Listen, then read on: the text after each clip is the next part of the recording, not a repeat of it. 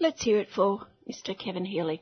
A weak Jan listener when things are getting more urgent by the day. No, no, not the coronavirus problem, the profit virus problem, as the great practitioners of the greatest little economic order of them all advise the other virus has been kept pretty much under control thanks to lockdown and distancing, so now we can relax the rules.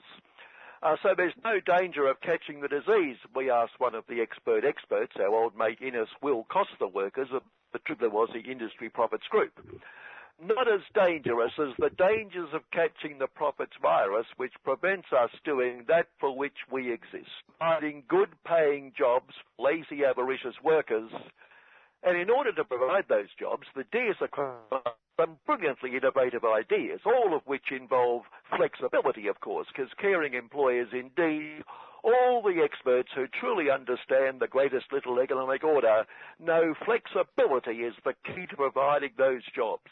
Brilliant suggestions like allowing themselves the flexibility to change awards without having to consult those workers or that inflexible barrier to flexibility, the evil unions. Innes's group has thrown that one up, and that ever insightful, flexible mind from the Institute of Public Very, Very Private Affairs, John Rustcan, has offered one solution guaranteed to make life so much better for workers. Abolish awards altogether for small business. Let the caring employers determine the wages and conditions. Well, it won't make much difference. Many of them already do. Because the lower the wages and the fewer the conditions, the more chance of more people being wage slaves, or sorry, no, employed. And big, big caring employer, Filthy Rich Ain't Hard Goiter, and here's a man who knows what he's talking about. He chairs the board of the airline that used to be our airline, and hasn't this crisis shown just how more efficient is the private sector over the sclerotic public sector? And he's on the Woodside Fossils Board, and he chairs the AFL, a great man. Well, Filthy Rich Ain't Hard asked on the ABC whether reviving the virus-struck patient would involve overcoming that problem caring employers have so complained about for years, stagnant wage growth, which they just can't seem to solve, try as they might, because they so want workers to be much more highly paid if only they could. After getting his breath back, poor filthy Rich as said the important thing was to get the economy up and running again, get people back to work, and then, then, out there somewhere in future land, when the economy has picked up, when productivity has improved, when, well, all the reasons they couldn't pay workers before the virus are all the reasons they can't pay workers during the virus. But workers do have the promise of future land, a future of productivity and flexibility. Uh, but going back to normal filthy rich ain't, we asked, aren't you concerned you might catch the other virus, the health one? Thankfully, filthy rich ain't bad thankful, we'll be making our invaluable and, might I say, largely unappreciated contribution to the common good, to the Commonwealth, by continuing to meet in our online boardrooms. Uh, so the workers will be at risk ignoring the fact that the boardroom is where the real work is done, uh, are you suggesting workers should be so inflexible, so inconsiderate of the common good, that they put the health of the whole economy at risk? Well, what can we say when he puts it so sensibly? I guess that's why we need great humanitarians like Filthy Rich to run the economy for us, uh, except when something goes wrong and they need the government to preserve it for them. From those prepared to work their guts out in the boardrooms, albeit teleconference boardrooms at the moment, to those who will bludge on the public purse. Well, good news for the economy. They'll only be able to half budge before long. Big economic guru Josh Friday Iceberg said the dole would have to return to, to the level on which dole budgers have been whipping it up for years when the time limit for the increased dole runs out. There is no money tree, he said. Oh, hang on, hang on.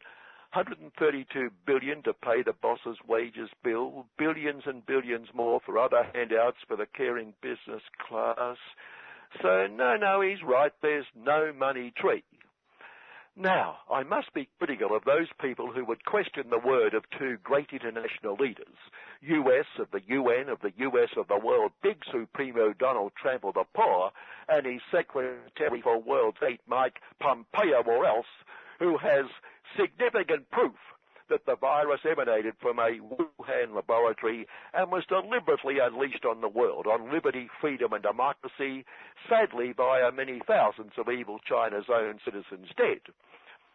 Are those questioning suggesting great men like Donald and Mike would not tell the truth? We can expect the significant proof, this proof ever, ever, to be released any day now. Asked when it would be released, Donald was thoughtful.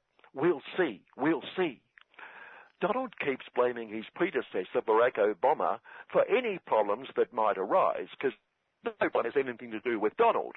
Although naturally Donald himself, self-awarding himself Nobel Peace Prize, doesn't criticize the peace credentials of his Nobel Peace Laureate predecessor, slaughtering thousands, wedding parties, and other threats to liberty, freedom, and democracy, murdered across the globe with the push of a button in the bowels of the Pentagon, proving war is peace. But for those areas where Donald has attacked him, Obama responded. Donald's response to COVID-19 was absolute chaotic disaster. Where would that come from? Talk about envy, uh, which would be the only thing green about either of them. No, take that back, just a silly unsubstantiated thought. It's only because of the coronavirus that Donald has been forced to lift all environmental controls on the great US resource industry, allowing it stroke them to treat the environment as they see fit. After all, Donald, with his normal balanced consideration, tells us every time the environment gets a mention that thanks to him, the US of has the cleanest air and water in the whole world. Cleanest ever, ever. But I've gone off on all sorts of tangents. So Obama's attack. Again, Donald responded with that normal balanced consideration without a hint of hyperbole. I have saved thousands of lives. He stuck it up Obama except the 80,000 and growing who have died. Must be their own fault that Donald didn't save them. They, they didn't want to be apparently saved, or maybe Donald knows they died because of Barack Obama. While on Great Minds, the My Word You Thought That One through Award of the Week to Award of the Week to a bloke charged with lots of drugs and cash in a stolen car who has to report to the, sorry, um, constabulary as a bail condition. Well, brilliant. He turned up at the cop shop the other day and parked in a no parking zone out the front, immediately drawing attention to the car, which just happened to be stolen and loaded with lots of drugs and cash. He is a former trained killer who trained killed in Afghanistan. That may explain something, but at least he could have parked the car legally. And still on Great Minds, the Minister for Keeping Us Secure via concentration camps, razor wire and sink the boats, Constable Peter Duffer, entered the discussion around the need to preserve the health of the economy over the health of the community and told us the reopening of the economy should be in a graduated way like no idea from where Constable Duffer graduated or, or didn't, other than the mind-stretching challenge of a, so, sorry, police academy. Academy and police is pretty close to an oxymoron, I would have thought. Anyway, should be in a graduated way, Pete said. Uh, I rather think he meant gradual like. Heard an interview this week where the bloke describes the head of sustainability at Transfer the Profits Urban, telling us that our purpose, meaning the company, is to provide transport benefits for the community. What selfless altruism like ramming up its toll rates in the middle of a pandemic. The bloke was telling us how Transfer the Profits Urban was so committed to the environment, which it displays by urging as many trucks and cars a day as possible to spew their pollution into the environment to which it is so committed, which in turn spews as much ever-increasing profits into its coffers, coffers and coffins, a direct relationship. You'd think people who run a public road system for their private profit, requiring them to get as many polluters on the road as possible, would at least have the decency to shut up about their environmental credentials, which are somewhere deep in miners territory. speaking of coppers and coffins, Big Supremo Scuttlebur Lashton, in announcing the three-step program to get the greatest little economic order back on its feet, said there could be further outbreaks and more coffins as we attempt to fill the private coffers. Uh, Scuttle, then, you're saying we can now relax because the steps we've taken, including isolation and distancing, have reduced the impact substantially. Exactly. Now the economy, you mean the caring business class. Let me finish. Now caring business class can benefit from the sacrifices people have made, and I am proud of those people. Uh, but you're saying many of those people you're so proud of may now die when we stop practicing that which has saved many lives. To be honest, I wouldn't expect too many more people to die than if we maintain the policies which have so devastated the economy. Well, he's a committed Christian. He knows if they're good, they'll go straight to heaven and be better off. Coffers and coffins. So finally, Donald wants to lift all restrictions so the caring business class can get back to normal while the coffin bills are soaring, or the coffin, yes, bits are soaring. Why hurt our great economy, greatest economy ever, if people are going to die anyway? That's it. Balance. Coffers and coffins. Good afternoon. Another week gone with Mr. Kevin Healy.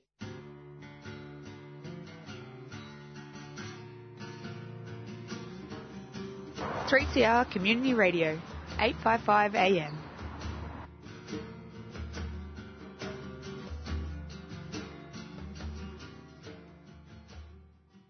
This Friday, the 15th of May, is the 72nd anniversary of Al Nakba, Arabic for the catastrophe, the beginning of Palestinian dispossession that continues to this day.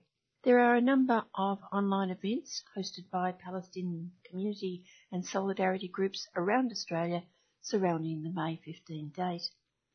To find out the details and also what Al Nakba means for her, I spoke with Noura Mansour yesterday and began by asking her about her families and their experiences of those terrible days in 1948 when an estimated 700,000 Palestinians fled or were expelled and hundreds of Palestinian towns and villages depopulated and destroyed.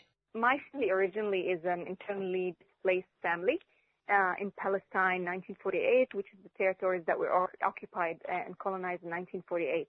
I was born in Akka. However, both of my parents are not originally from Akka. They're both both of their families are from uh, towns and villages that were demolished and destroyed during the Nakba. So my father's family, for example, is from Safad. It's in the Upper Galilee, and now it's predominantly, basically, uh, almost 100% of all of its uh, residents are Jewish.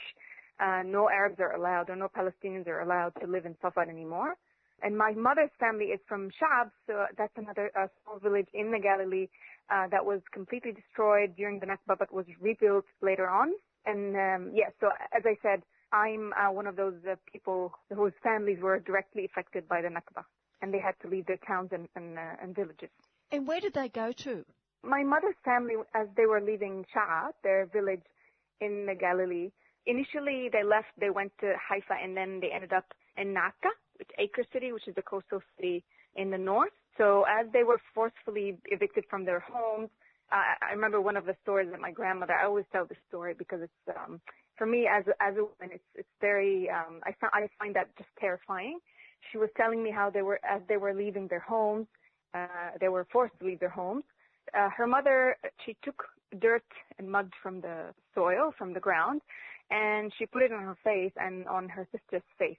And that was basically to make her look, less attractive and uh, to protect her from being a target or a victim of rape, because this was uh, also one of the um, crimes that the Zionist militias uh, were committing at that time, as also documented not, not only by Palestinian historians or pro-Palestinian historians such as uh, Ilan Pappé, but also by Zionist historians such as uh, Benny Morris. And have your relatives 70 years later, different parts of the world now? There's dispersed around the world. Is that yes. correct? That is correct. So, so part of my family actually during the Nakba, a part of the family was pushed. Uh, they were basically loaded on trucks and boats, and they were either pushed into the ocean. Uh, another part of my family was pushed into Lebanon, uh, the West Bank. Some of them are in Gaza. So basically, just a typical Palestinian family that you have scattered uh, all all around the world and um, divided into um, historical Palestine, 1948, uh, West Bank, Gaza, the uh, refugee camps in Lebanon, Syria, Jordan, and um, later on across Europe and uh, you know all around the globe. What percentage of those families do you believe perished? So basically, the the elders. Uh, another story that was told by my grandmother that she got separated from her brothers, and one of her brothers was uh, pushed and, and basically um, departed towards uh, the West Bank, and he was with his grandmother. So um, as they were forced uh, at gunpoint to leave Shab and, and go to the West Bank, the grandmother, unfortunately, she didn't make it. She passed away as they were uh, um, becoming refugees.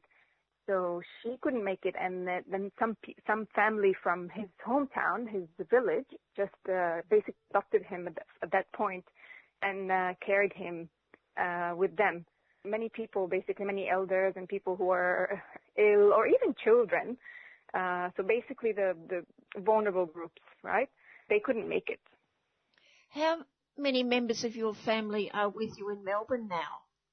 It's just me, my husband, and my son. Um, my family, my whole family is still back home in Palestine, basically. Are they in the West Bank or Gaza?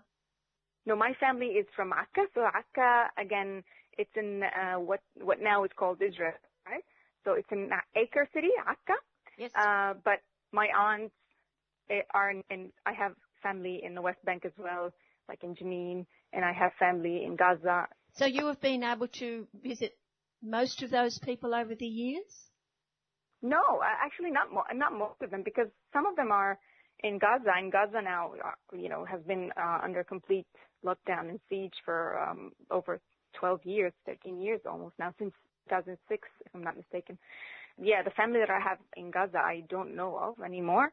And then I have uh, some families in refugee camps in uh, Syria and in Lebanon, which I've also never met in my life. Yeah, I've only seen the ones in the West Bank and my immediate family and, you know, uh, aunts and uncles in my hometown. What does Al Nakba Day mean for you now? Tough question because um, so the Nakba is not just an event that happened, like it's an isolated event that happened mm. back in 1948 and then it ended there. Um, the Nakba is, a, is definitely an ongoing process for Palestinians and, and even to this day we are seeing and living the implications of a Nakba. For example, you can see Al-Nakba today manifests in Gaza uh, through the siege and lockdown and the occasional bombings and attacks that are carried out by the Israeli military.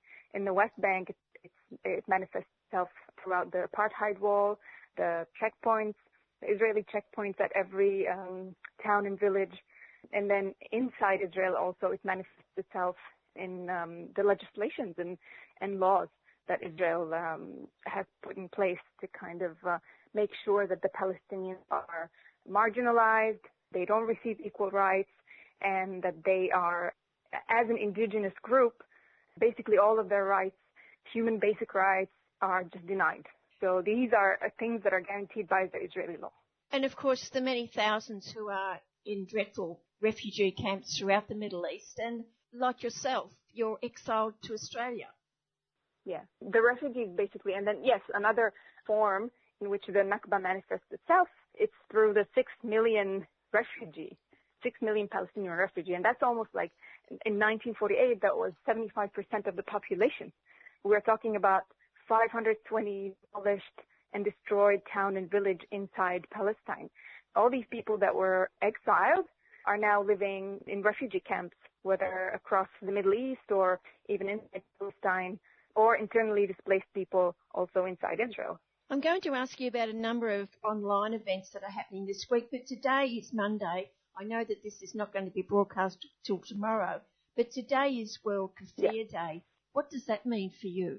Kafir is a symbol now. It has, become a symbol of resistance, of social justice, you can see uh, not only Palestinians wearing kufiyi, which is traditionally just a Palestinian scarf that is worn by Palestinians, but now because it's worn by Palestinians and it has been as as a natural part of the everyday life in Palestine, it has been um, present in uh, in every uh, aspect of the Palestinian struggle and resistance. As I said, it's become a symbol of justice, symbol of resistance, a symbol of uh, human rights and peace.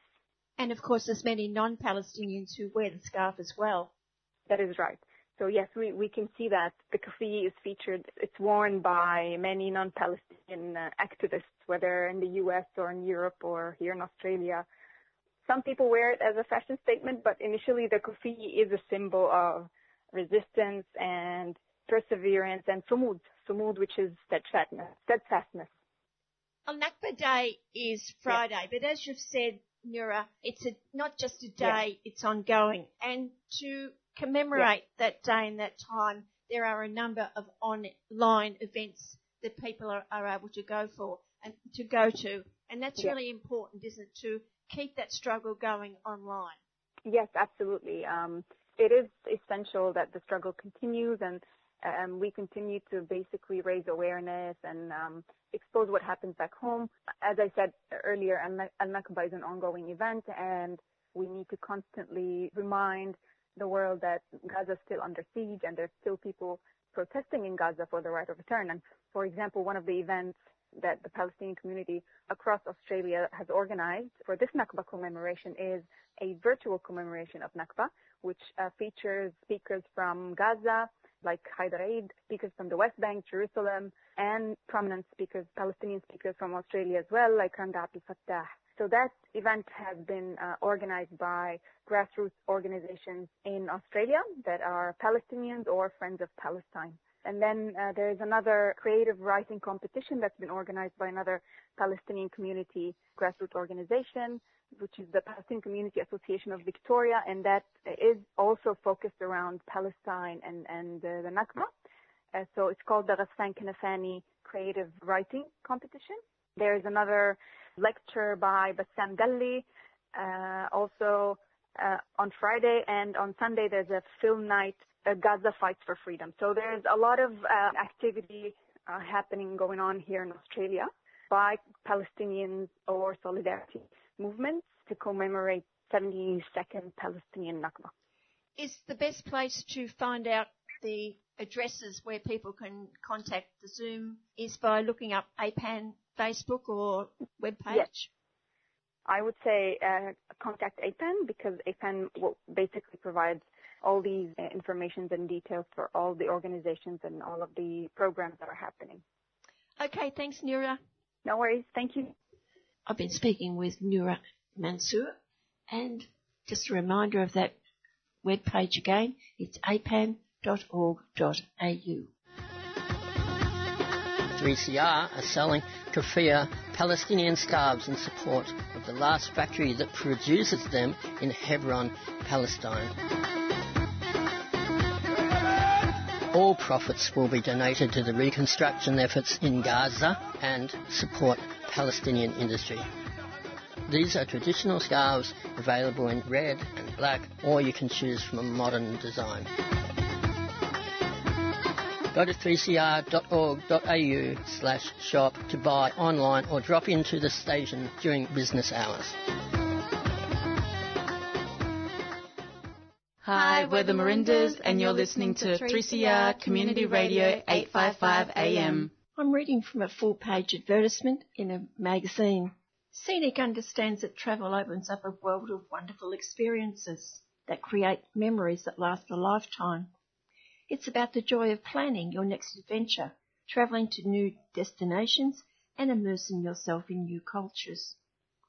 You've probably worked out that it's cruise ships, floating cities, Manly, which most people would not realise have a dark side. And one person who has written recently that stranded cruise ships around the world have become a symbol of COVID-19 and believe it is no exaggeration to suggest that the crisis could spell the end of the line for an industry already on the nose for its social, health and environmental problems. That person is Freya Higgins, Desbiolles, Senior Lecturer in Tourism Management at the University of South Australia. I spoke with Freya yesterday and began by asking her about the origins of these vessels. Which countries the businesses began their voyages? I guess it began with mass tourism um, and the mass tourism market in the United States. The Americans are the largest cruise industry consumers. So my guess is the big ships began to be used in a mass tourism model from the 1970s but you'd have to research that. That I don't have the answer to. Now there are two types of cruise ships, aren't there? There's the ones who travel the major rivers in the northern hemisphere, and then there's those that travel the oceans. Is that correct? There are those differences, yes. There are also sort of a typology which I think is of interest in my analysis that goes from small cruise ships to the mega ships so another way of seeing it is, and the river cruise ships would tend to be in the smaller category. So you've got small boutique ships which hold somewhere within the range of a couple of hundred people. Then you move to cruise ships which are within the sort of 500 range to 2000, something like that. And then mega cruise ships, which are the newest form, can hold multiple thousands. And I believe today it goes up to something like six or seven thousand that mega cruise ships can hold. So what you find is the mega cruise ships are cruising the major markets and oceans and the smaller river tours or intercoastal waters, another way of seeing the places where the ships go are the rivers in Europe. You've also got ships that will ply the internal um, oceans of a particular country. So in Australia, you know, we'd be seeing that there are some cruise ships that stay within sort of Australian territorial waters. And then you've got the ocean going vessels, which can go around the world and much larger distances. I think the ones that I want to concentrate on now are the ocean going vessels. What international laws are they accountable to? It's a really complex situation. So when I wrote my article, and I assume you contacted me, Jan, because of the article that I wrote for the conversation, I was discussing a model that is used called flags of convenience. And you find that the majority of the big multinational corporations operating in the cruise sector fly under flags of convenience. I think it's about 80% of the market is captured by them and I'm talking about um, companies like Carnival, um, Norwegian, and Royal Caribbean being some of the biggest. So when they operate under flags of convenience, the laws that they operate under are when they're in international waters, they're subject to the laws of the jurisdiction where they're registered. So in the case of um, some of these companies, like Carnival cruise ships, are incorporated in the Bahamas. Other ships are incorporated in Panama, Bermuda, Malta, um, places like this. The reason that these companies do this is the flag of convenience countries have lower tax requirements, lower protections for workers, which means that you can pay very, very small amounts and have less positive working conditions for the workers. And additionally, less environmental regulations. In saying that, there are laws that countries can sign up to on international maritime law, and there's an International Maritime Organization, which is a UN body, and that is attempting to regulate shipping and cruise ships for minimum workers' conditions and environmental regulations that are acceptable in international waters but states need to sign up to that. And then the question is how well they're implemented as well. You can have the regulations, but it doesn't mean that they're actually well implemented. Additionally, the International Labour Organization protection of workers can apply if states sign up to it, and that will affect the cruise ship crew and their working conditions. And then the other thing to be aware of is the Cruise Lines International Association is an industry association which does promote policies which are meant to help pressure the cruise ship companies to minimum policies for good practices, responsibility, and sustainability. Now, let me give you an example. You're asking me, you know, what regulations do they fall under? One of the controversies on cruise ships is there have been a large number of deaths at sea and even murders. So if a murder happens when a cruise ship is in the United States territorial waters, then that murder would be subject to the laws of the United States if it's in the territorial waters. If, however, the ship has left U.S. territorial waters and is in international waters, my understanding is the jurisdiction for dealing with that crime, which would include investigating and prosecuting, would go to the country where the ship is registered. So in the case of Carnival, that might be the Bahamas that would be the jurisdiction to deal with that crime. And there is some dissatisfaction with that system and the way it works. When you say deaths and murders, are you talking about passengers or you're talking about the crew? Both have happened.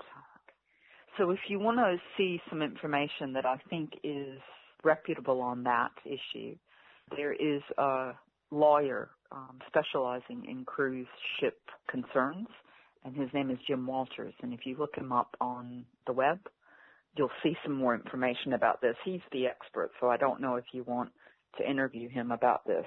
But in this case, we are talking about both crew committing crimes and passengers committing crimes. Let's focus on the crew for a few minutes. The majority come from less developed countries. What conditions do they have? What's the range of conditions that you've been able to find out for these workers?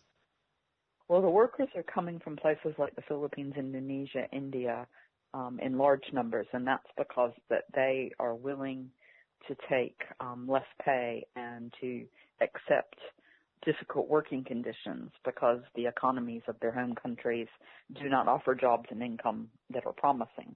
So this is a model that the industry runs under for underpinning its profits basically is that having workers that are willing to live under poor conditions um, enables the big corporations to secure greater profit from their labor.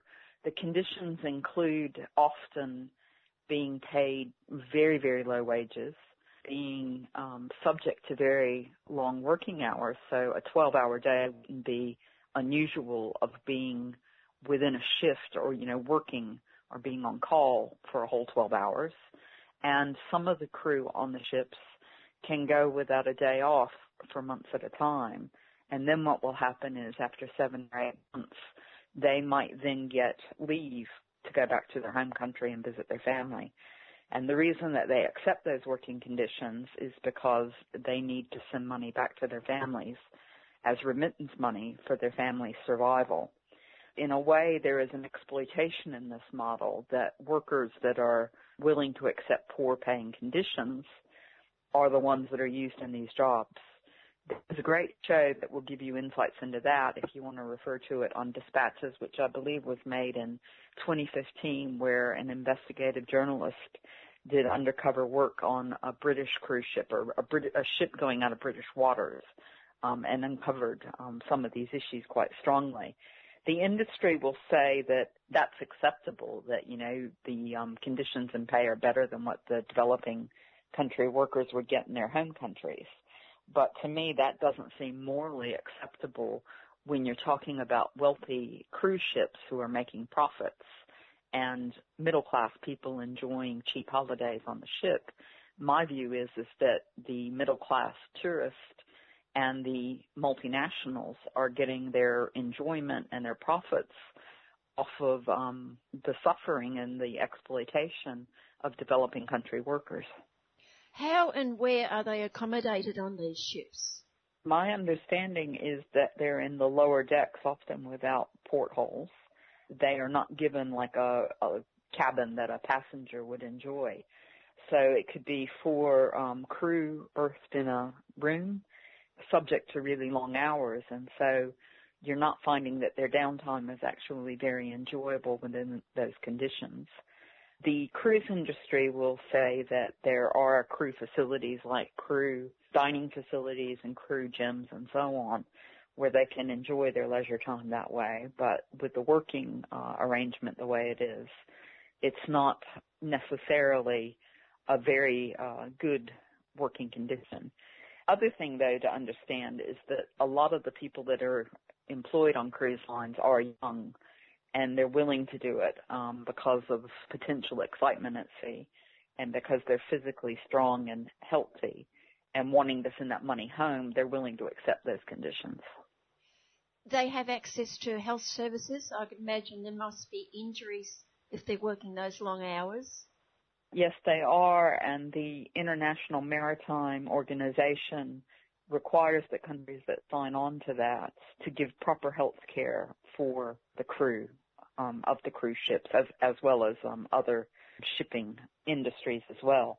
So yes, they get the same sorts of medical medical care as the passengers would get. There's um, not difficulty with that.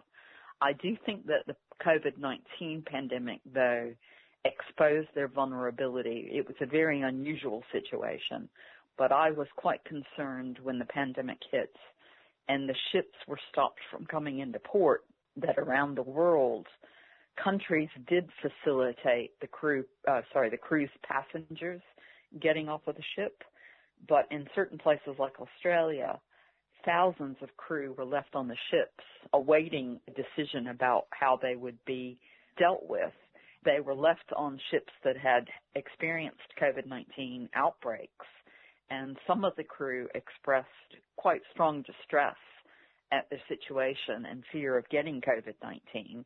And here in Australia, I know that it was the unions, the labor unions here that worked really hard to draw attention to the crew and the difficulties that, that they were under. And I don't think it was good enough the way it was handled in Australia. I think they were left for quite a long time. And I think that shows a lack of appreciation of these workers and their well-being. I read an article that said there's possibly 100,000 of these foreign workers stuck on ships around the world. Yes, there would have been at one point. What's happened to them now, I don't know because the story has gone quite quiet. Here in Australia, the Ruby Princess was forced to leave um, after some people had, some crew had been um, disembarked from the ship and then facilitated to get to their home countries a large number of crew. If I remember correctly, it might have been 500 crew were kept on the ship to then take it to the Philippines. You know, the question then becomes what happens in that. A ship will require a certain number of people to stay on the ship, whether it's operational or not, for its ongoing maintenance um, and security. But there, you don't need the thousands that typically are needed to run the ship. These big cruise ships have more than a thousand crew um, on them. You know, and going to the Philippines, whether that was because there was a large number of workers from the Philippines there, or you know, the cruise ship company negotiated a cheap rate to dock there for the indefinite period of time that's needed. You know, I don't know the answers to that, and I do know that it's quite a difficult situation that we don't know what's going to happen in the pandemic. Um, it's such an uncertain situation major cruise companies, particularly the ocean going ones, have all closed down. Um, so we're in a wait and see moment and the cruise companies are bleeding money and in a fight for survival. So Carnival, if I remember correctly, did an extraordinary action to raise money by selling bonds to try to get funds coming in so that it can survive and I think calculating on sort of a six month timeline to when they might be up and running again. Is there in fact two levels of crew on these ships? You've got the the people you've been talking about, the you could say the lower level who are not well looked after, and then you've got the crew who are in contact with the passengers who presumably would be better paid and have better conditions than the others. Yes, you will find that. And I think in the 1990s I read analysis of that talking about it being even in terms of a racial hierarchy, that the darker your skin, the lower um, level and indirect service that you're, you've got on the cruise ships. So certainly there are some that have higher pay like entertainers, um, and they have more freedom and more choice about their contracts and how they um, work their career with the cruise ship companies, sports trainers and all of those things, client facing uh, crew. And then you've got really poor pay and conditions for the people doing the laundry or the cleaning, sanitation, preparations, those things, um, more difficult. And I understand that that would be the crew that would be coming from Indonesia and India um, and some of the Philippines. I understand that lack of environmental regulations has been a problem for quite a long while. Does dumping at sea still happen?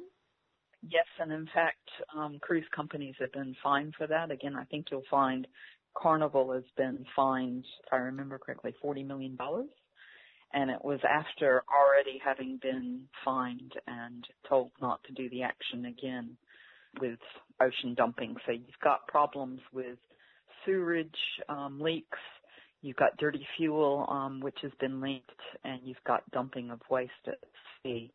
Some of which is illegal. Uh, I'm not sure of the full international leg- regulations that um, there is some allowance for allowing treated gray water to be released into international waters. It shouldn't be released within territorial waters, but it can be done in international waters.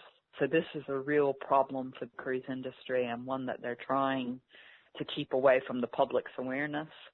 You've got emissions that occur. So when a cruise ship is at port and waiting during the eight or ten hours that they're doing the shore visit and the cruise passengers are going to enjoy tours or whatever it is, the air quality goes down um, where the cruise ship is. So they're known to be a polluter. The bigger cruise ships are like small towns. They bring in this pollution that you'd associate with a small town um, when they come into port. And then in terms of environmental sustainability, when we're all trying to be more sustainable and thinking about greenhouse gases and our emissions, I've seen an estimate that says for a passenger that you increase your personal ecological footprint by three times when you engage in a cruise holiday. I'd imagine there's no expense spared for the passengers on some of these cruise ships. Uh, I would think that many cruise passengers are not environmentally conscious, and if I said the word ecological footprint to them, I doubt they know what that means. I have sympathy though with cruise passengers. I want to be careful in what I say. You know, I come from a family that was poor. I'm the first person in my family to go to university. And I know how difficult it is to afford a holiday. So the attraction for the cruise markets, and again, I'll talk about the American market, but it's the same for the Australian market, that you've got families that can book a cruise holiday and enjoy a seven day holiday for less than a thousand dollars and it's all inclusive where you know what you're paying in terms of your food, your entertainment. A little bit, you know, drinks, you might buy a drinks package to be able to do that. But basically everything's included, including nice accommodation. So for a family on a budget, you know, cruises are good because you don't break your budget as you would if you went on a land-based holiday and you've got to be very careful about your spending. So I can understand, you know, that attraction for the cruise holiday the mass market that's going on these cruises that are inexpensive don't have a lot of money and the cruise industry has really attracted them through this model. And it's really good for people that want to go on international travel, but they're not adventuresome. So for instance, for Australians that, you know, take a cruise to Vanuatu or New Caledonia, which are, you know, attractions for Australians, because we don't speak French, often we don't speak French, the cruise visits are actually a great chance that you get a flavor of a place, but it's a very safe visit and very short. So for people who aren't adventuresome, the cruise market fits really well for it.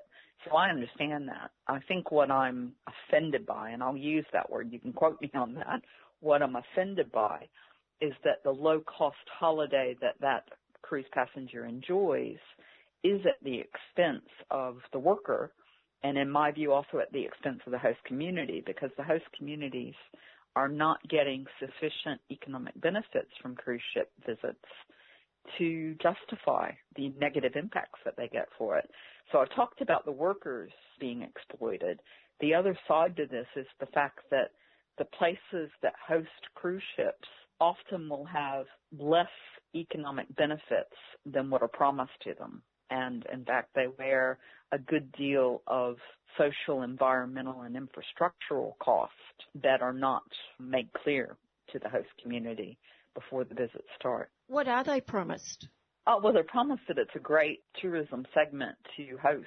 Um, so we find around Australia that we've got development and spending on Newport facilities to create cruise terminals so that we can host the bigger and bigger ships. Here in South Australia, each year the South Australian Tourism Commission is telling, you know, the local community, oh, we've attracted 50 ships this year and it's going to be fantastic. And what they're promised is it supports our jobs, it brings tourism um, spending into the economy, and that it really spins out through the economy.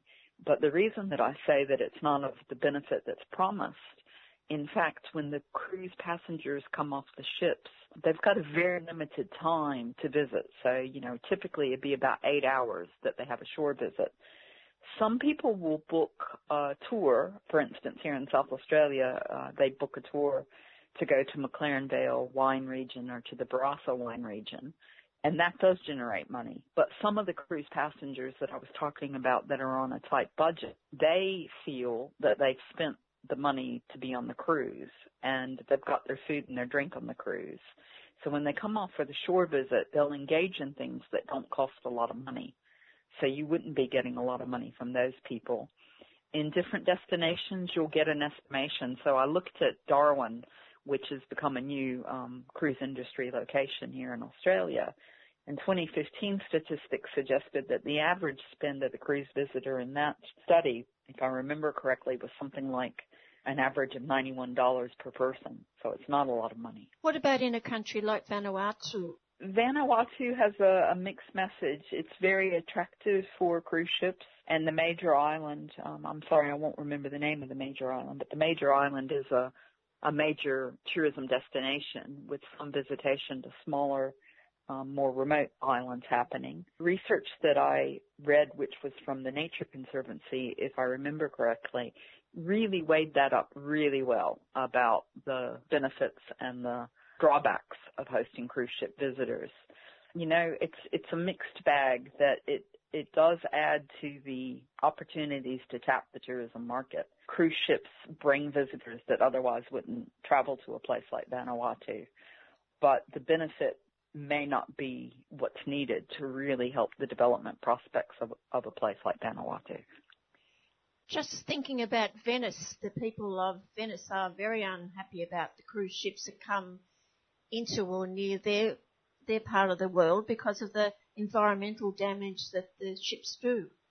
Yeah, well, that's a serious problem of coming up the Grand Canal um, to make it convenient for tourists to easily access the old part of the city, the tourist sort of attractive part of the city, and the ships are leading to erosion um, of the canals. It's been very damaging.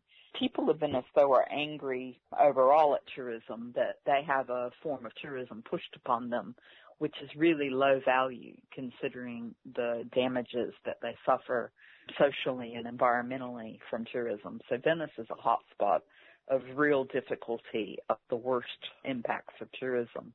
And I think the worst thing that can happen to a place is when the tourists drive out the local people, and that certainly has happened in the old part of Venice, and it's a major problem.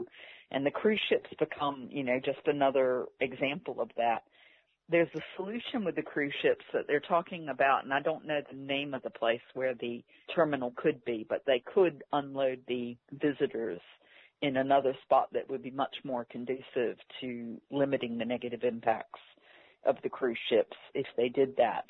Blame has been given to different parts, like the Cruise Industry Association said in an interview that the, the problem with having it there was politics of the city, that they didn't get the terminal that was in a more faraway location.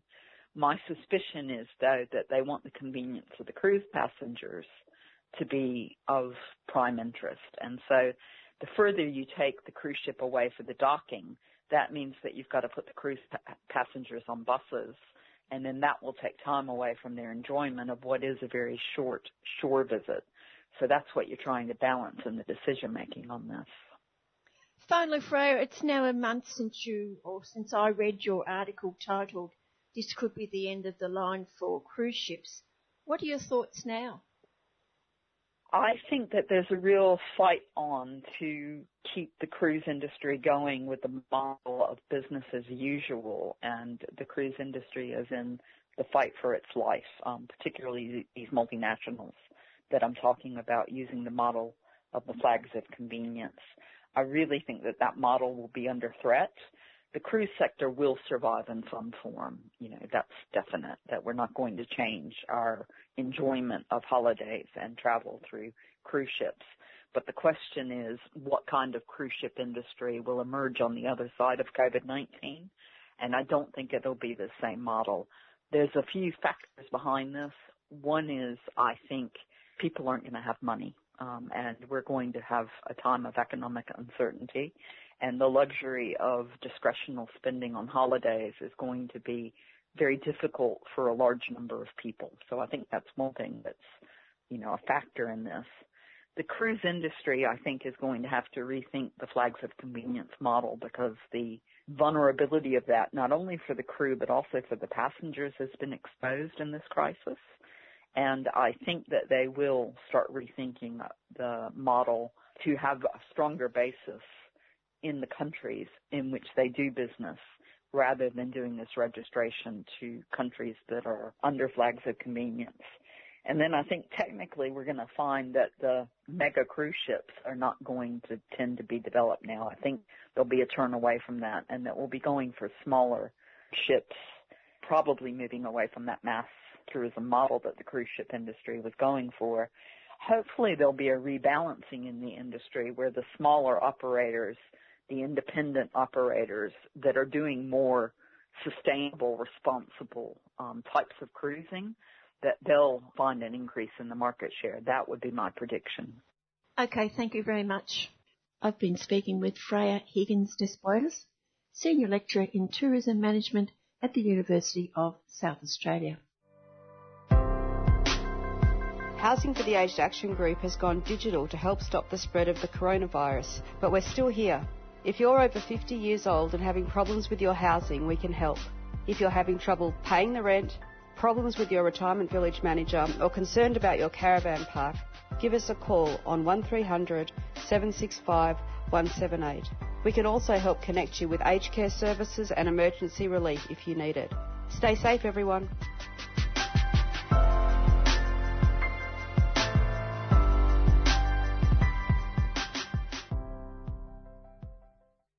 Peace. This is RodStarz. What up? This is G1. This is DJ Illanoise. And together we are Rebel, Rebel Diaz. Diaz. And whenever we are here, we listen to 855 AM, 3CRD Digital, 3cr.org.au. You already know what it is. Free Radical Radio. Let's go. 3CR. I'm speaking now with activist Lee Tan about events in Malaysia over the past weeks to the present. Beginningly with the virus, which, if we believe government figures from countries around the world, has varied from country to country, what's the official figures for Malaysia and how would you judge the way the government is handling the crisis? Not really, because I don't think testing is done quite as extensively as required in uh, Malaysia. And also the reliability of the test. I'll say that there will be many deaths that has not been uh, detected. And uh, they are mostly counting on the people who show up at the hospital. Although, from my understanding, they are backtracking quite effectively whenever they have identified a case, which is a good thing. There are numerous blunders in their movement control orders where, for example, the case where they say, uh, you know, only one member of the household can go to do their shopping, or uh, the head of the household.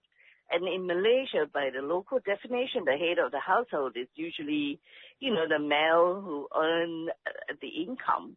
Well, they don't normally do the household shopping. So there've been a lot of blunders and it became like an international story of uh, a, a bad kind of example of a movement control order. Yeah, when the, the you know, and supermarket have had to help the males to do their shopping properly. It was quite hilarious as much as uh, frustrating for the local people. And then there's also other thing like, you know, asking people to go back to their villages or wherever. And Malaysia is a country where people travel interstate for all sorts of jobs and, you know, studies and stuff like that. So as soon as that order was issued, there was congestion in every, you know, public transport hub. And that in itself is creating infections. And prior to that, you know, even after, you know, we have learned about the um, infectious uh, nature of this uh, COVID-19, there was a huge gathering of uh, Muslim leaders in Kuala Lumpur, and that became a major cluster. Uh, not only for Malaysia, but for other Muslim leaders from the region, from all around the world who had attended that particular gathering. So there's all these, you know, issues uh, surrounding Malaysia. And of course, one of the major problem is um, just before the lockdown occurred in Malaysia and before the pandemic took over Queensgate line, the government, uh, you know, there's been a lot of uncertainty as to who actually is the legitimate government in Malaysia. So yeah, that would be the issue I guess you'll be interested to know. And of course the parliament's not sitting, so that hasn't been resolved? No, no, it hasn't actually. The the sitting is being set there's a, a date set for the 18th of May in a week's time. Sit for one day. Of course, you know, the short sitting session is deliberately set so that the opposition, well, whichever way you want to look at it, uh, so that there's no challenge to this so-called backdoor government, which has uh, gotten into power through what do you call that frog lippings by certain leaders from the, the original ruling party, a coalition. A coup when you're not having a coup. Yeah, it's a kind of a strange coup. This next parliamentary session will be very interesting because just recently Mahathir, who was the previous prime minister, has uh, issued a notice of no, com- uh, you know, of no confidence against the current prime minister, the backdoor prime minister, and at the same time, another uh, one of the MP in the the previous government has uh, issued another notice backing Mahathir as the prime minister. The next parliamentary session, if uh, they allow to deal with these notices, it will be a fairly hot, uh, heated one if it happens. I'd imagine many businesses have been closed down but are starting to reopen. Would like to remain closed is the rare earth producer Lynas Corporation. It applied for an exemption or a critical industry status. How does an industry like that close down? It must be very difficult. Yeah, it is difficult in that sense that um, you were talking about like how will an industry like that be closed down like permanently or just physically closed down a big plant like that? I mean, it will be costly for the company to shut down and then reopen, but it has.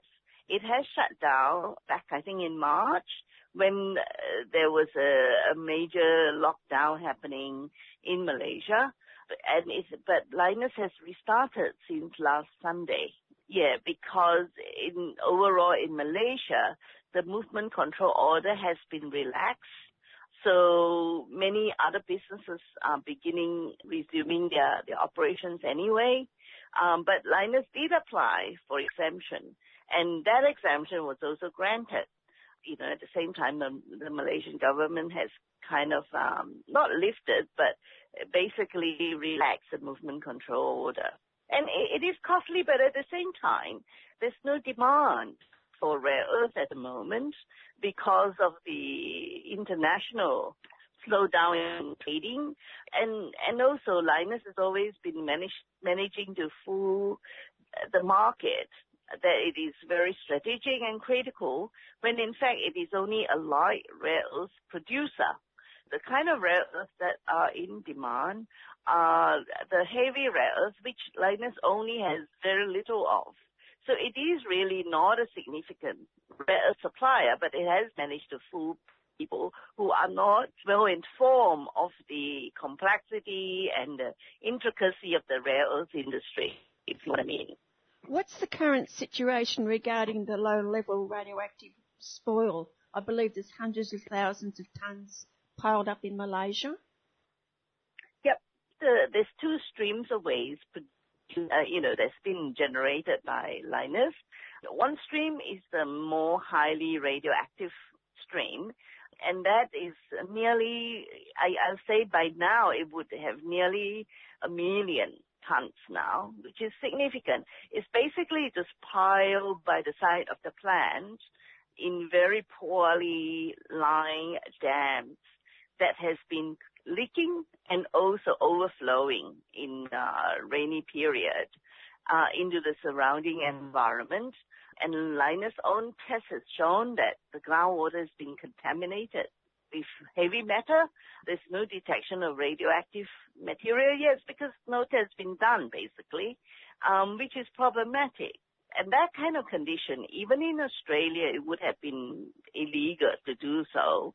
But in Malaysia, the authority, the regulators basically given Lynas a green light because either they did not fully understand the hazards from this kind of long-living radionuclides found in the waste, like uranium and thorium, and also toxic heavy matter, or that they are completely corrupt in the way they so-called, you know, regulate or not regulate uh, the industry.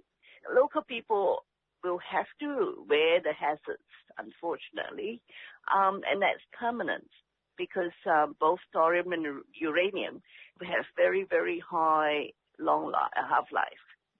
Can you explain what the December agreement to relocate its cracking and leaching operation to Western Australia by 2025 means?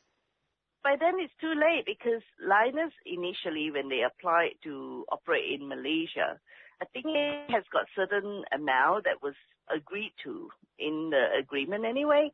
And by 2025, most of the Lynas, light rare earth would have been fully processed just through the Malaysian plant.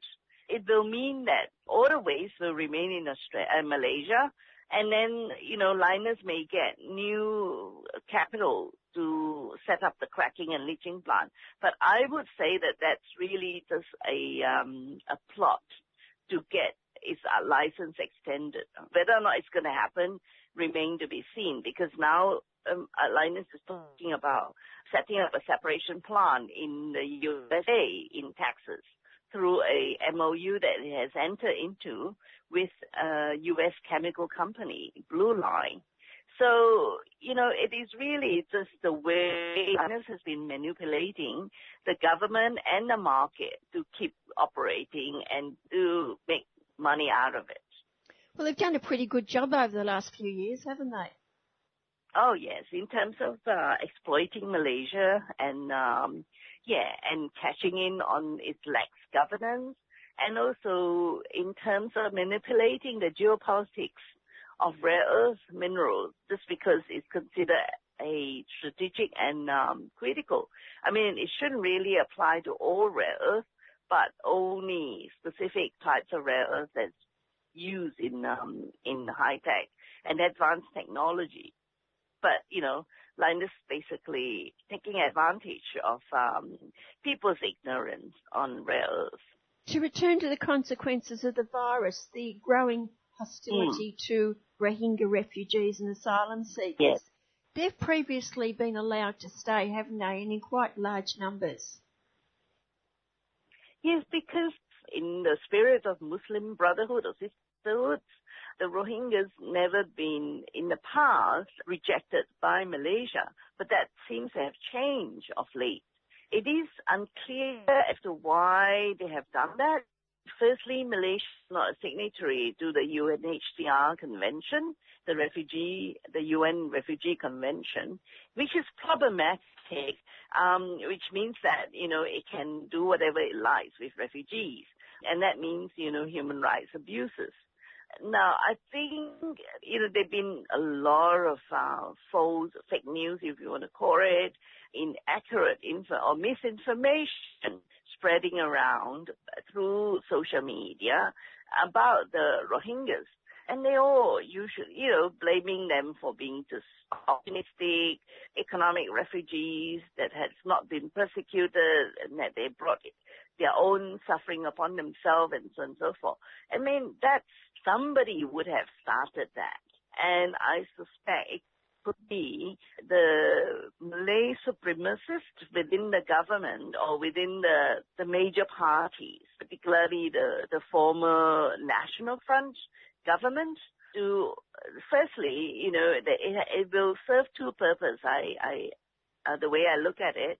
Number one is to detract the issues from the backdoor government or the pro, the coup, the process in which the current kind of um, PN, the National Coalition Government. It's called Perikatan Nasional, which means national, yeah, in a, in a way, it's a national alliance or something government, which you know, basically is the same as the previous National Front government. Basically to distract people from um, the fact that the government has been formed through very underhanded backdoor manner. I think that will be one of the reasons why this kind of rumor has kind of spread to create community opposition against the Rohingyas. And the Rohingyas been, unlike Australia, they've basically been um, not integrated, but basically they live amongst the community. Their visibility is a, a, little bit more obvious over there. Yeah, and as we know from our own experience, right-wing government often use refugees as a uh, what do you call that? Basically, they they pawn in the sandwich when there there is there are other national issues that the government has failed to address. So I think that'd be number one. Number two is um, being the Malay supremacist uh, methods you know, by people condemning the Rohingyas is basically reminding the population that Malaysia has their own kind of Rohingyas. The Malay and uh, Indians, migrants or descendants of the migrants from centuries and decades ago. It's not, you know, the, the experience of the, the, the Chinese and the Indians and the Portuguese and so on and so forth are not dissimilar to what the Rohingya, the, the movement, actually the pattern of migration is not dissimilar, although it's maybe different time period, different region and so on and so forth. So that will be a way for the Malay supremacists to then attack the non-Malay population of Malaysia, saying that, you know, they don't have as much right as the Malay who's been there longer, that kind of thing, yeah. Although that kind of claim is fraught in many ways apart from being racist. Historically, the movement of people into Malaysia is a lot more complex than that. And of course, another groups of non-Malays are the migrant workers from countries like Bangladesh, yes. Nepal, India. Yes. Yes. Philippines. And yeah, that's right. And how, Indonesia. Yeah. How are they faring? Are they being discriminated against at the moment? Apart from being workers, basically they they are the third class uh, residents of Malaysia and they need it for the for you know their labor, the cheap labor. By and large, you know some of them are well treated enough, others are pretty exploited. The level of protection for these migrant workers are uh, limited. They often lived in very congested housing area, has very poor hygiene standards so, you know, at this stage, they have been uh, left out in the news, but I have heard that there's one area in Kuala Lumpur where the government has cordoned off because of uh, uh, the presence of uh, COVID-19 infection. And there's been quite a bit of brutality involved when they try to get out to buy, you know, basic essentials yeah, the brutality from the police uh, and the military. See, all that's kind of not me uh, hitting the headline, apart from uh, social media and also the online news services. So they're not faring very well either. Do you hear much news about what's happening in the agriculture or the rural areas of Malaysia? Well, it's business as usual there. I have cousins who operate hardware shops and shops that sells fertilizer and so on and so forth. There's not a lot of things happening, and that's what I meant. There may be infection there, elderly people might be dying, but unless they test it, nobody's going to know that it's linked to the um, COVID-19 uh, infection. So yeah, and the agriculture sector is essential service, so it hasn't actually been constrained through the movement control control order. What do they produce in the countryside? Mostly palm oil, a bit of rubber, uh, a lot of logging and mining as well. So yes, mining and logging, theoretically it was meant legally, they were meant to stop, but there's been a lot of illegal logging happening in the sector from other sort, like the non-mainstream news services that I have come across. Just to finish, Lee Tan, to go back to Lynas, there's more connections with the US, isn't there? Yes, as we know, Trump government has started a uh, trade war with China since last year. And uh, one of the sectors affected is uh, the rare earth sector. As we all know, because China has been dominating, in fact, yeah, been the primary producer for rare earths in the world, U.S. has decided to try to set up its own rare earth producing facility. It's because of the uh, U.S. was once a major rare earth producer in the world, but because of the radioactive waste management rules that has been tightened since the late 70s, and its major producer, Molycorp in California, has uh, contaminated water and was fined several times. So eventually, Molycorp outsourced its, pro- its um, minerals to be processed in China. And that, that is how China has then risen to become a predominant producer of rare earths in the world. It was because of the West and the advanced economies not wanting to have to deal with radioactive waste in their own backyard. And now, with Trump and his uh, U.S.-China trade war, it is trying to revive the rare earth industry in the USA because of its uh, strategic importance in uh, advanced technology, including weapon making technology. So recently, Lynas and Molycorp, uh, well, formerly Molycorp, in California have both been granted a, a small grant to look into refining heavy rare earths in the USA. It is quite strange as to how and why Lynas was awarded, not directly, but through its MOU partner, Blue Line, a chemical company in Texas, yeah, well, firstly, Lynas is not a heavy rare earth producer. It's about 70% of its uh, rare earth minerals are of the light variety that is not really in demand and is already in uh, excessive supply in the international market. And then secondly, Lynas really hasn't got the refining technology. What it is producing in Malaysia are oxides, chloride, and carbonates. They are really just separated earth that needs to be refined into pure elements before they can be used in the industry. I mean, it just goes to show, you know, when the government is desperate to um, revive an industry or to create an industry, they would put money even though, you know, the technical capabilities still not are present.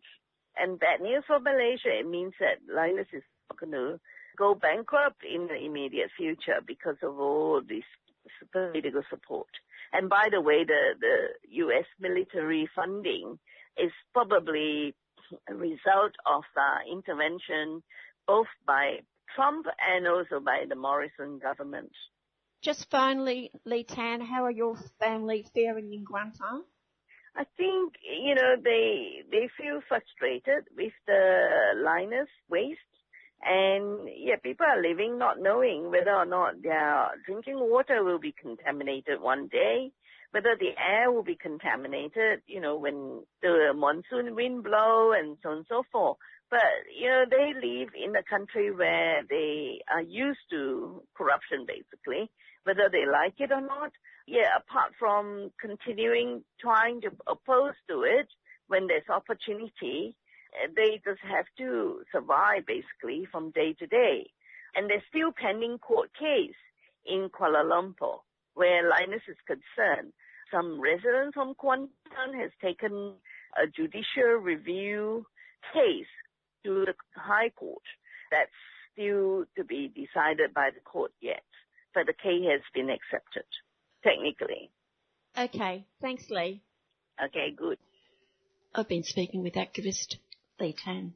I just think that it's ironic that the state of Victoria want to treaty with Aboriginal people but have no issue in destroying our sacred sites. War is devastating on the environment. In peacetime, the military is a huge user of fossil fuels, a huge driver of nuclear energy, and ultimately the architect of nuclear weapons. Subscribe to 3CR fighting for social justice and environmental change. And to all the people that are so afraid of the solutions to climate change that they choose to live in denial instead, the current solutions to the climate emergency are much easier to cope with than the outcomes that will come if we don't.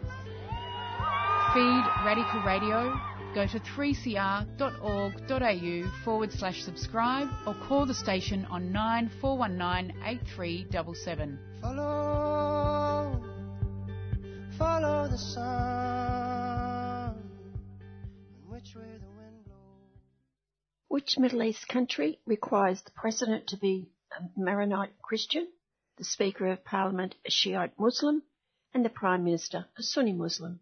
And the answer is Lebanon a country in Western Asia, bordered by Syria to the north and east, Israel to the south, with the west the Mediterranean Sea. A country with a rich history, cultural identity of religious and ethnic diversity. Today we look at the recent history of Lebanon with Dr. Tim Anderson.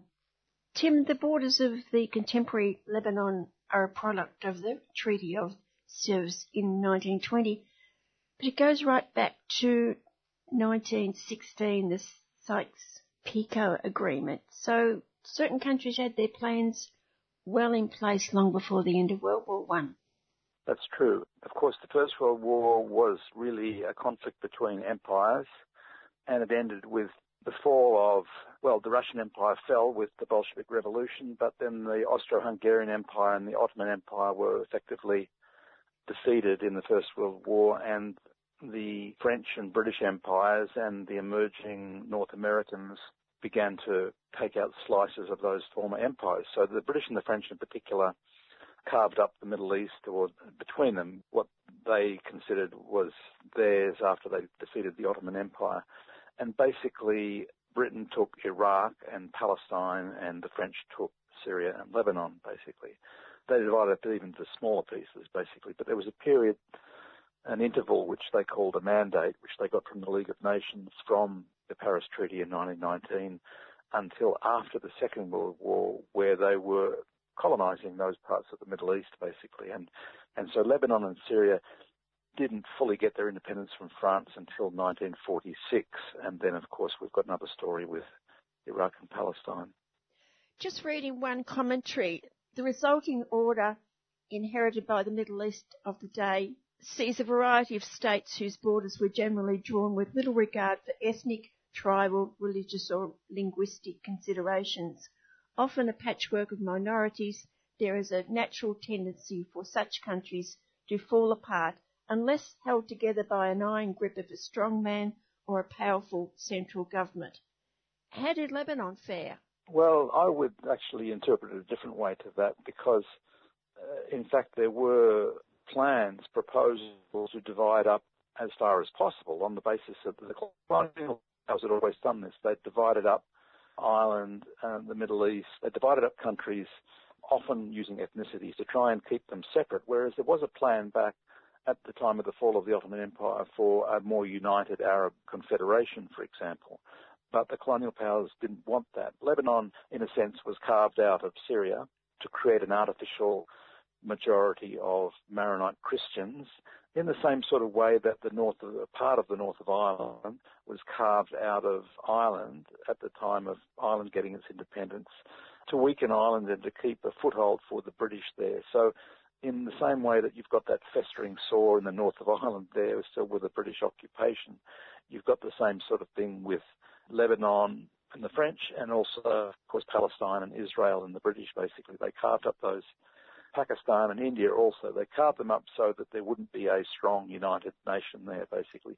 So Lebanon uh, is a very small country which was only about 5 million people, which now of course, the demographics have changed, and so there is no longer a Maronite Christian majority, but it's been adjusted back on a sectarian basis that they call a confessional system, where everyone is identified according to their religion, and it's created a very fragile and weak um, political system, which I think was the aim. Basically, this was the the French plan back in back in the day. A very small area of the world, but a very important area of the world. Well, just like Palestine, you see, Palestine and the creation of a British colony in Palestine, um, a Jewish colony, was intended and still is intended to be a foothold for the Western powers, initially Britain and later on the US, to have a foothold there and to control the region through that little part of the case of Palestine, the Arab world. And how did the Lebanese people live under French mandate? How were they treated? There were some new opportunities because there were ambitions in the whole Arab world to gain independence from the Ottomans and then from the French also. So there was a long history of resistance um, in Lebanon and Syria to the French. Uh, there were armed rebellions. The French reconstructed their colonial administration. They called it different names. They even called it a republic and independent countries at different times. But as I said, the French were wasn't really able to claim independence until the French were driven out, and that was in 1946. After the Second World War II, the French wanted to go back to its colonies, keep all their colonies, despite the rhetoric of national self-determination after the First World War, after the Second World War, but they were driven out by resistance movements eventually in um, in the mid 1940s. Was it a bloody conflict over a number of years? Yes, it was. There, there was a thing called the Great Arab Revolt in the 1920s, led by Sultan Pasha al-Atrash in Syria, for example. There were a number of insurrections through that whole time. By the way, it's important to notice this is a general feature that the struggle against colonial rule was precisely what brought groups together. For example, it was the solidarity between uh, Druze nationalists and Arab uh, rebels in Syria that brought the Syrian group together. Syria is a very is a mixture of different um, large minorities and uh, it's become a pluralist state. It's always been a pluralist part of the world, but it became a pluralist state. It reinforced that commitment to pluralism through the struggle against the French. Just years after independence, 1948, the establishment of the State of Israel, that's been an ongoing issue for Lebanon, hasn't it? Well, of course, it's a festering sore in the entire Middle East. The entire Middle East is destabilized because Israel there is, on the one hand, it is a uh, it's a European colony by the Zionists who conceived of it in the 19th century during the colonial, colonial era. The Zionists wanted a slice of the British colonial world back at that time. But it's also very importantly a launching pad for Britain and its successor, the USA, to have a foot in that world and to try and control that world. And then the refugees from Nakba. That's right. The relations with the Zionist colony in Palestine soured with the ethnic cleansing that was going on of Palestine, Palestinian people, and that's why that poisoned the relationship with all of their neighbours, with Lebanon, with Syria, with Iraq, and so effectively, there's never and the Jewish communities that existed in the Arab countries were had their own problems. They had to decide whether they were going to be part of the, the Arab world that they were in, or whether they would migrate to Israel. So it created and still is the center of destabilization in that region. And that was the intention, really, that the last thing that the big powers want was the Arab countries to get together. And, and that's why through a whole range of different mechanisms, including the, the nuclear, the attempt to impose some sort of controls over the, uh, the nuclear industry in Iran, also were intended to stop cooperation between those countries. The US occupation of a part of southern Syria at Al Tanf is precisely intended to stop close cooperation between Iran, Iraq, and Syria. That's been the preoccupation of the colony in Palestine and also the US to try and prevent a coordination and, and unity between the different forces in the Arab and Muslim world. How did Lebanon cope with the huge number of refugees coming from Palestine? Not very well in many respects. I mean, Lebanon itself is a country of emigres. You know, it's like Ireland in a way that there are more Lebanese outside Lebanon than inside Lebanon, but there were huge waves of refugees into Lebanon and really an ongoing problem because with the confessional nature of the Lebanese system, they aren't accommodated very well in Lebanon at all. They're deprived of rights because they aren't Lebanese citizens. And also the Arab countries don't want to totally assimilate Palestinians because it's seen as a way of them giving up their nationality, their Palestinian nationality. Whereas in Syria, for example, the many, many um, refugees from the Nakba in from the Holocaust that was inflicted on the Palestinian people with the, the ethnic cleansing of Israel, they maintain their Palestinian identity, but they have the same rights as other Syrians in terms of being able to work and so on, and to own property and so on. Whereas in Lebanon, they don't have those same sorts of rights. And so there are these things called camps, called, um, actually they've become big suburbs of Beirut, for example, and some other parts of the country where Palestinians live, but they don't have the same rights in terms of working, in terms of owning property. How important have those camps been for Palestinian resistance to Israel? Well, they're very important outside Palestine, but also inside Palestine. Remember that inside Palestine you have these similar sorts of areas called camps. They're not really camps in a way. They're they're like suburbs of cities. You know, you've got suburbs of the outer suburbs of, say, Bethlehem and Hebron and Nablus, for example. What they represent is people that were displaced either internally within Palestine or externally to Lebanon and Syria, you know, the so-called frontline states. And in the case of Palestine, they don't own property in those camps, so there is a very different sort of culture to the what you might call the normal Palestinian Arab culture, say in the West Bank, where there are people who own property. Of course, it's a fragile ownership because there's this constant confiscation of property and ethnic cleansing going on. But nevertheless, many people in the West Bank, for example, do own their homes, whereas in the camps, it's a collective sort of living situation where the UN agencies have set up these dwellings, and they're solid dwellings. It's not like a camp with tents, you know. They're but they're small, type of housing where people are in a shared sort of environment, and it's a different within Palestine. It's a different sort of subculture. Um, it's not quite so different in Syria because of the way that Palestinians have been afforded like citizenship-like status there. In Lebanon, it's different again because they have been deprived of rights because they don't have equal rights to the things I mentioned, to work and property and so on in Lebanon. So it's quite, the camps are, of displaced people have quite different characteristics in Palestine, in Lebanon, and in Syria. And in Gaza too, of course, remember you've got the highest number of doubly displaced people. So uh, people were displaced by the Nakba from what they call 1948 Palestine or the, the central part of Israel, and then were displaced again. So you have a different character to these camps in the different parts of the region. But how have the Palestinian resistance movements used Lebanon as a base? They have, but also let's remember that the southern part of Lebanon itself has been invaded several times, and um, if it weren't for the resistance in Lebanon, probably Israel would have annexed large parts of southern Lebanon and would have pushed the, the largely Shia Muslim people in the south of Lebanon into Syria, into the other parts of Lebanon, for example. So you might recall that the the pretext for one of the Israeli invasions in early the early 1980s. I remember watching it on television where the Israeli army went all the way into Beirut, were shelling Beirut at that time, a, a large city, what their aim was to get rid of the Palestinian, the PLO at that time, the, the leadership of the Palestinian resistance. And they in fact drove them out. They drove the leadership out into Tunisia at that time.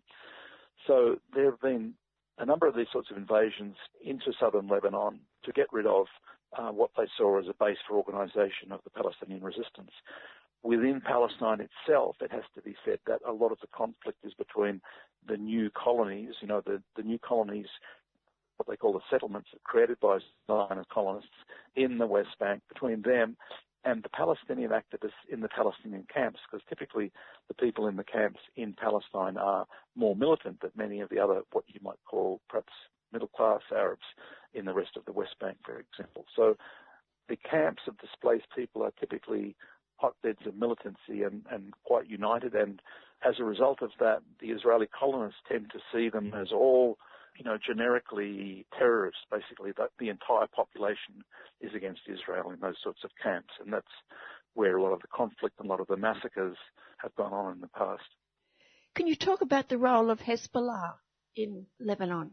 Well, Hezbollah is the, the, the leading group. It's a religious Shia group, but it's become the leading group of a broader let's say, um, coalition of forces in Lebanon that is generically referred to as the resistance. Now, it was created in the early 80s for two reasons. One, one was the, the invasion of the Israelis, which went all the way up to Beirut into the southern part of Beirut, where there's a lot of the Lebanese people from the south of Lebanon also live. And also because the Shia community historically was not very well represented in politically. They were a disadvantaged group, fairly poor in the southern part of Lebanon. In the Daya area near the airport, it's still the case that you have, it's a very poor area of Lebanon. But they got very organized and they began to resist the, the Israeli occupation in the south of Lebanon in particular. And eventually, after a very long, I mean, there's, there was a civil war. I'll, I'll gloss over that for the moment civil war in Lebanon too. But eventually, after a very long period of time, it was Hezbollah that, with guerrilla warfare through the 1990s, eventually drove the Israeli occupation out of southern Lebanon in the year 2000. Then there was a, a second Israeli invasion in 2006 to try and crush Hezbollah, and Hezbollah famously uh, fought them to a standstill, basically inflicted a number of defeats on the Israelis and drove them out of Lebanon again in 2006. And they got very famous from that in the Arab world and the Middle East generally. Very famous for defeating Israel at that time. And ever since then, Hezbollah has gained uh, a great deal of support from outside the Shia community, particularly from the more progressive Christian community in the south of Lebanon, who know very well what their role was in in preventing um, southern Lebanon from being annexed by Israel. Because the Israeli project has no real borders. You know, this is something perhaps is not well understood in the West. It's not like there is some defined state there. They've always been annexing territory and they've been constrained by the resistance in Gaza, for example, and in, in southern Lebanon. But they had intentions to annex more of um, southern Lebanon and they are still uh, trying to hold on to that slice of Syria that they took in the back in the 1960s, the, the Golan. Back to 1975 and the beginning of the Civil War. What brought that on? The problem is that, that Lebanon was really created on this sectarian basis, constitutionally sectarian, where there had to be a, a Maronite Christian president and then, you know, the conventions that they developed over a period of time were that, you know, the people had to be identified with a religion and then they were represented in a sectarian basis in the parliament. So there was always divisions there with the Israeli invasions and the Israeli pressure. Those tensions blew up in the mid 70s, added a vacuum which the Israelis would have taken advantage of to annex parts of Lebanon were it not for the intervention, the invited intervention of the Syrians. And that's how Syria under Hafez al-Assad came into Lebanon to prevent a void into which the Israelis would have come and annexed Lebanon. But basically there was internal fighting. The, the, the Lebanese state effectively broke down. There was a war at that time, which was effectively became a Christian Muslim split. There wasn't this Sunni Shia split that came later on in the 80s and was fomented by the big powers basically after the Iranian Revolution. It was largely a Christian Muslim split. And in that context, that was something that affected Syria also. And there was, for example, it, it's rather famous now that Hafez al Assad, the Syrian leader, was trying to uh, defuse that because there are a large number of Christians in Lebanon, there are a large number of Christians in Syria. Indeed, the the origin of, of, the Christian communities is from that part of the world, from Palestine and Syria and Lebanon. So at that time, that split was at the root of the war, and it wasn't really until the late 80s when there were peace talks which brokered a, a type of a compromise, a, an uneasy sort of compromise, which kept the sectarian basis of Lebanon. It was called the Taif Accords. Taif is a place in Saudi Arabia where the, where the talks were hosted. The Taif Accords shifted the balance a little bit so that the Maronite Christians were the Christians are mainly Maronite there. There is some Orthodox, but mainly Maronite. The Maronite Christians had 50% and not 60% of the body politic. And that reflected more or less the demographic change that there were now a greater proportion of Muslims, at least half of Lebanon is, is Muslim these days. But they kept that sectarian basis of it. So it was a compromise which was more or less accepted by all parties, including to an extent Hezbollah, which was had some influence by that time but maintained all of the problems that you've seen and the weaknesses of the system, which um, which has been played on, and which is, I mean, really a little country divided cannot do very much. Basically, there are always opportunists who will come along and inflame those sorts of divisions. That's the the long-term dilemma that Lebanon has. Did it recover physically from all those years of war? I imagine there'll be an awful lot of damage done. If there's will, people can rebuild after war. The physical destruction is not in many respects the most important thing. It's something that, you know, economists talk about, but buildings can be rebuilt and even communities can be rebuilt if there's a will there to do it. And there are some famous parts of Lebanon which the museums of the resistance and areas and hotels that have been rebuilt from the stones of villages that were destroyed. There's a museum in Khiam in the south where the Israelis had a, an infamous torture prison, which is now a, a site of commemoration and so on. So the Lebanese people are they're an industrious people and they have been able to rebuild a lot, but they face this constant destabilization from Israel. And really, one of the reasons why Hezbollah has such a great domestic support, they really have in numbers. They're not that big in, Lebanese terms, but there is a, as I said, this wider coalition which recognises the role of the resistance in driving out the Israelis and, and, preventing that further annexation of territory there. So there has been rebuilding. Uh, unfortunately, because the state is so weak and divided, there's not very strong public infrastructure in a way that you have quite shocking really to see how better equipped Syria is by having, say, a public health system, a public education system. A lot of those facilities don't exist in Lebanon. It's been privatized for a long time. And the solutions, uh, this sectarian system creates these problems. Say, for example, they had a problem with the garbage a couple of years ago of collecting the garbage, and there was a strike, and it wasn't being collected. And in the end, the solution to this terrible problem, because stank, you know, it stank the whole of the whole of Beirut from garbage not being collected. The solution was to create a business so that the business leaders of all of the communities, the Druze and the Christians and the, the Shia and the Sunni and so on, would all make some money out of this. That's the privatized sort of solutions that have been happening in Lebanon. It's not very satisfactory. You can't run a, a country, you can't have decent social infrastructure if you are privatized in sectarian ways. But as I say, keeping people divided is something that was intended by the French and by the British in that region. So it's quite successful in, in, in their terms to have these weak states. How would you judge the impact of the Syrian conflict on Lebanon?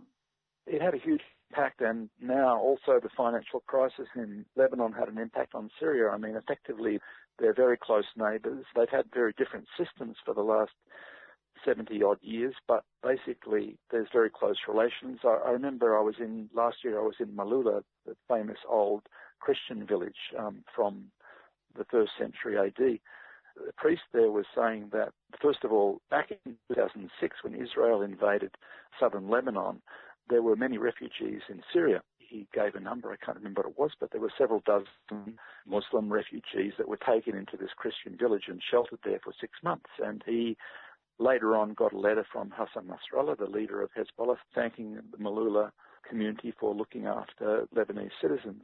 Later on in 2014, when one of the Al Qaeda gangs, Jabhat al Nusra, invaded and destroyed parts of Malula and, and, the Christian heritage there, this priest made the point of saying it was Hezbollah, which Malula is close to the border of Lebanon. So it was Hezbollah, it was mainly Muslims that defended this Christian village. So there are these very close relationships between Muslim and Christian communities there, which go back a very, very long way. And you had many, many refugees from the south of Lebanon going to Syria and being taken into Syrian homes during that uh, Israeli invasion. And then later on, you had this huge inflow of refugees from Syria when the Al Qaeda gangs went into particularly the parts of western Syria into Lebanon. And still quite a lot there. They've been going back gradually for the last few years since Syria's been prevailing there. And that created a lot of problems because Lebanon being such a small place and Syria is a much bigger country, much bigger population, you know, to have a couple of million Syrians in a country which only has four or five million Lebanese is a huge impost, you know, so it created a lot of tensions there.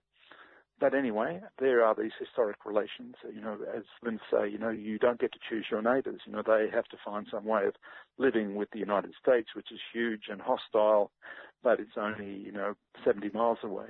So similar with Lebanon and Syria, but they share a lot more culture, Lebanon and Syria. Are there more than one reason why there is the economic collapse at the moment?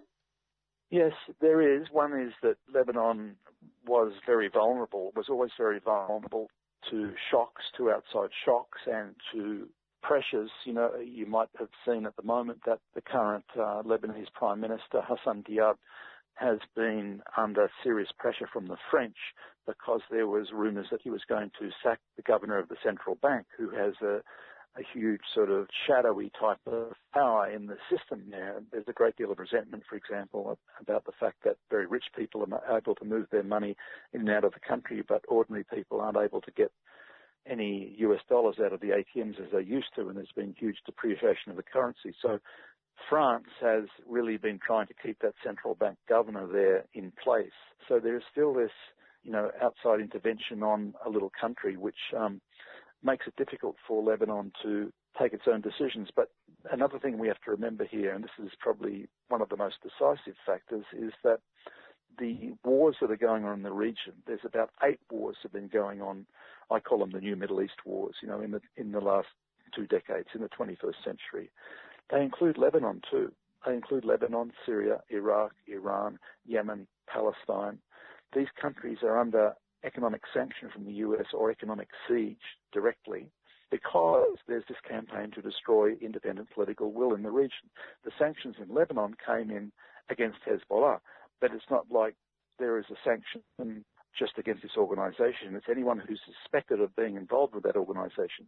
And if the outside powers, if the North Americans and the French have their man in the central bank who can shut down certain financial operations. That's the way they want it. But effectively, the partial sanctions against Lebanon and against Iraq, I might say, because it's similar with Iraq. There are certain organizations that the US doesn't like because they're independent from their control. So there are these partial sanctions on Iraq and on Lebanon, which effectively can undermine the economy at the drop of a hat. Plus the fact that Lebanon has the US had the US dollar as a type of second currency. Well, the US can easily manipulate c- countries that have the US dollar as their currency. It's really in context of this war to maintain states like Saudi Arabia and Israel as the foothold for the big powers there and to destroy independent political will. It's come to Lebanon too. Lebanon and Syria helped each other economically in the past. Lebanon was a conduit also for foreign currency into Syria. You know, the, the US knows that it's really the context of this regional war that has been the root of undermining the Lebanese economy. And, and, Lebanon now is in a terrible state. They're facing serious problems of hunger. They're worse off in many respects than Syria, despite the almost 10 years of war in Syria, because they simply don't have the public infrastructure. They haven't got a strong government which can subsidise bread and provide public services and, and a public health system for people. It's much more critical to have money in Lebanon. So Lebanon is really going through a terrible financial and economic crisis at the moment. And a reliable health system is so important at a time of a coronavirus. Extremely important. Well, as it happens on that count, and also because the one ministry that has Hezbollah controls in Lebanon is the health ministry, they're actually doing better than you might expect, and Syria too. Syria and Lebanon have been have taken some you know, precautionary measures, the standard measures of testing, tracing, and, and doing that social distancing to try and prevent the spread. And they've been quite successful, more successful than Iran, for example. And Iran has a, has a good public health system. But uh, as it happens, Lebanon has been spared a lot of that at the moment, and they're starting to come out of the, the, the, the fairly tight restrictions there. Well, you can say, I suppose, Tim, that, that Lebanon's been through an awful lot in the last century or so, and they will continue on. Yeah, that's what people do. Like we're we're human beings. We're like ants. You know, people come along, destroy the nest, and kick over the nest, and try, and we rebuild the nest there because we have to, because we're social creatures. And the Lebanese, it's true, they've been survivors, but they still face a lot of challenges. And and the root of the challenges are really that there was this awful sectarian system created by the French to divide the Lebanese from Syria and to divide the Lebanese amongst themselves. And of course, that works to the advantage of the, the outside powers and their agents in the region. Thanks, Tim. Thanks, Jan. You've been listening to Dr. Tim Anderson with a history and the present of Lebanon.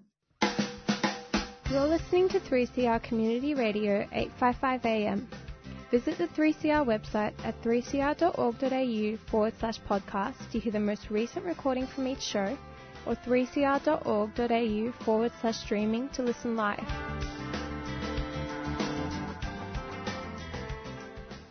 On the program last week, Dr. Luke Fletcher, CEO of Jubilee Australia Research Centre, talked about moves to end crippling debt repayment by low income countries at this time of health crisis.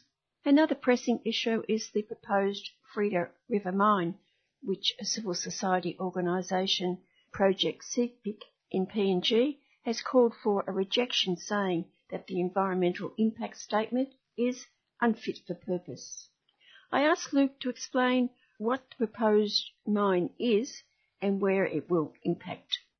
Yeah, so the Sepik River is, is one of the great rivers um, in our region. It's uh, it's on the north part of Papua New Guinea, like we're up in the provinces that are kind of facing north towards Asia, and it's home to about sort of 100,000 people live on the river, and about 400,000 people live on the catchment area, and it's been relatively relatively untouched by industrial activity. So the the river's in, in, in pretty good shape, and it's it's a very unique place, and it's that's a, um, very special ecosystem.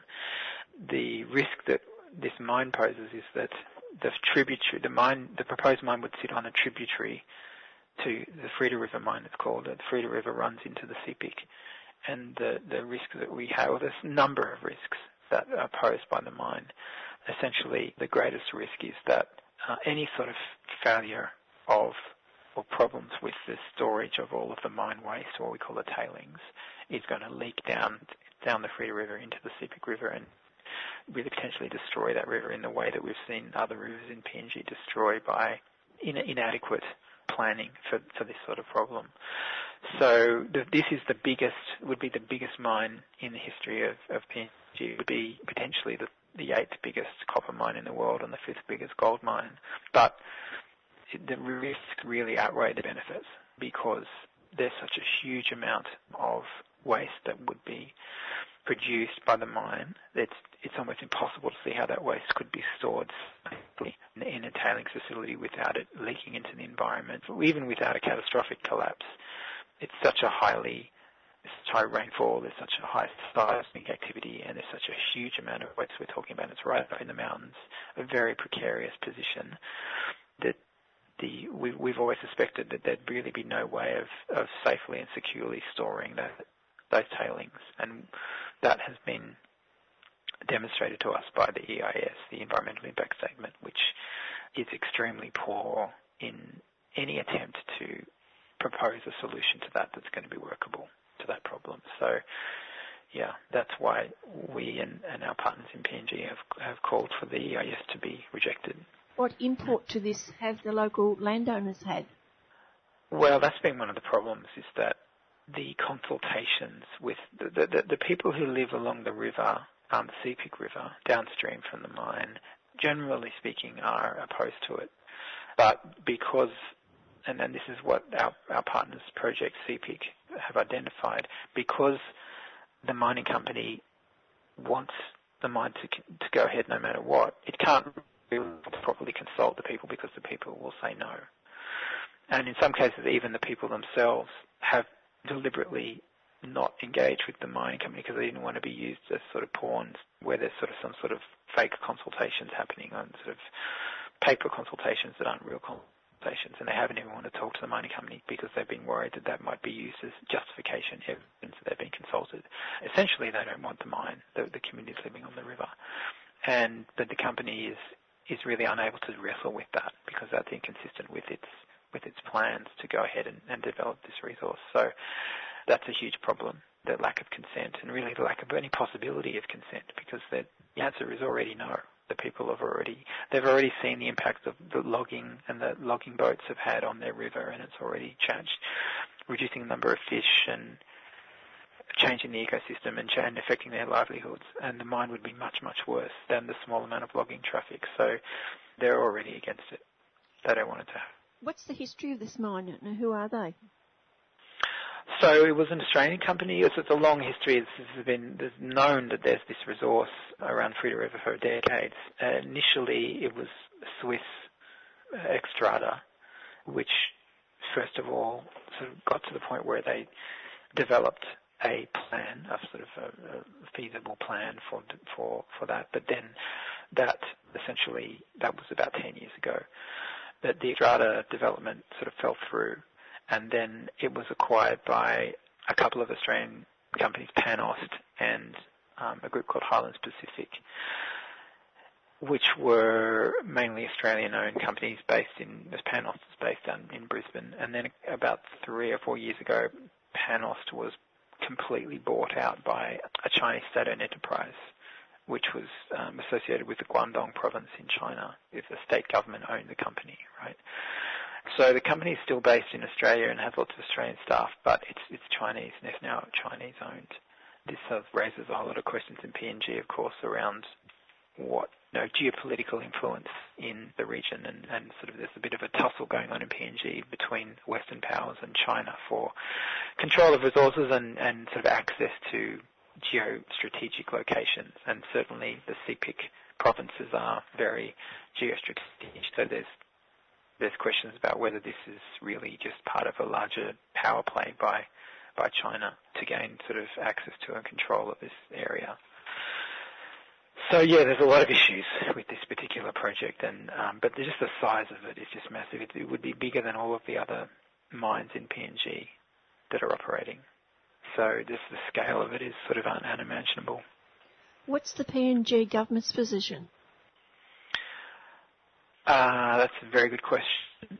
There certainly are a lot of proponents within the government. They believe, I think with probably dubious evidence, that it would be a potential solution to their foreign exchange issues that they're having at the moment, although there's not much evidence in the history of PNG that these big mines have really, really benefited PNG in the long run.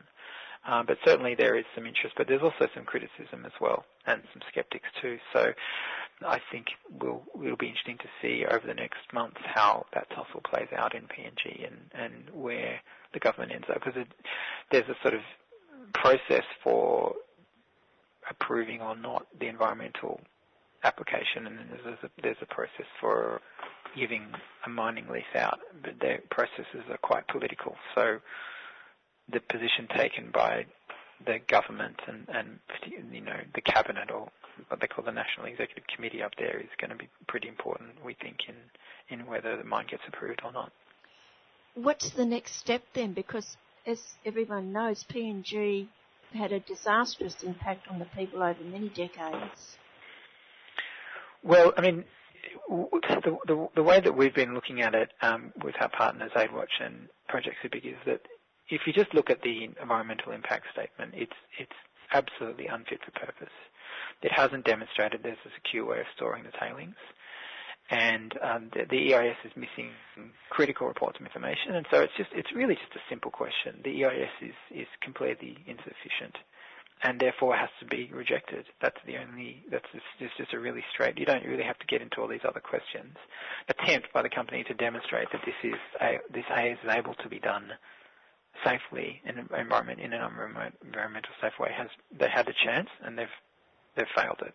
And we've had 10 different experts look at the EIS and, and for different aspects of it and you can see the, all of the expert reports on the, on the, on the Save the Sepik website www.savetheSepik.org. And so if you go and see for yourself, but the, the independent experts have demonstrated that this um, mine cannot be done safely. So there's really only one thing that, that the government should do, which is reject the application. And whether that will happen or not, well, that is partly dependent on public support. So if people are interested, they should absolutely go to the Save the Sepik website and sign the petition to CEPA, which is the PNG's environmental authority. We're planning to give the all of the, all the that sends an email to CEPA, but we're also compiling. You know, we've got over 2,000 signatures already, so we will send that. We'll, find some way of communicating all those signatures directly to to CEPA.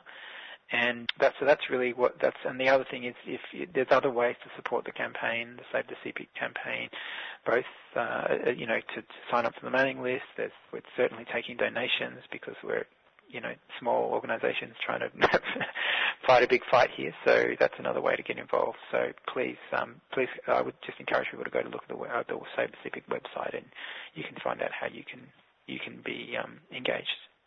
Just finally, Luke, what's the mm. legal status of an EIS? It's similar to what would happen in Australia, where you need an environmental permit before you're able to do a big development. So if you remember, there was a lot of controversy over the Adani development and the impact that the Adani mine would have on the environment.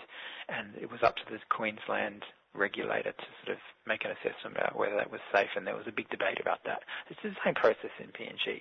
They have a in theory, what is an independent body that makes the um, assessment about it receives the EIS from the company, and then it makes the assessment about whether the, EIS is is able to tick all the boxes that they need to tick. But as we know, these things are they might be in theory independent, but they're actually quite political, right? So there can be political pressure by elected representatives swaying on, on pressuring these entities to approve or not approve. And I mean, they can be challenged legally if there's legal reason to challenge whether the EIS's approval was, you know, dodgy or problematic.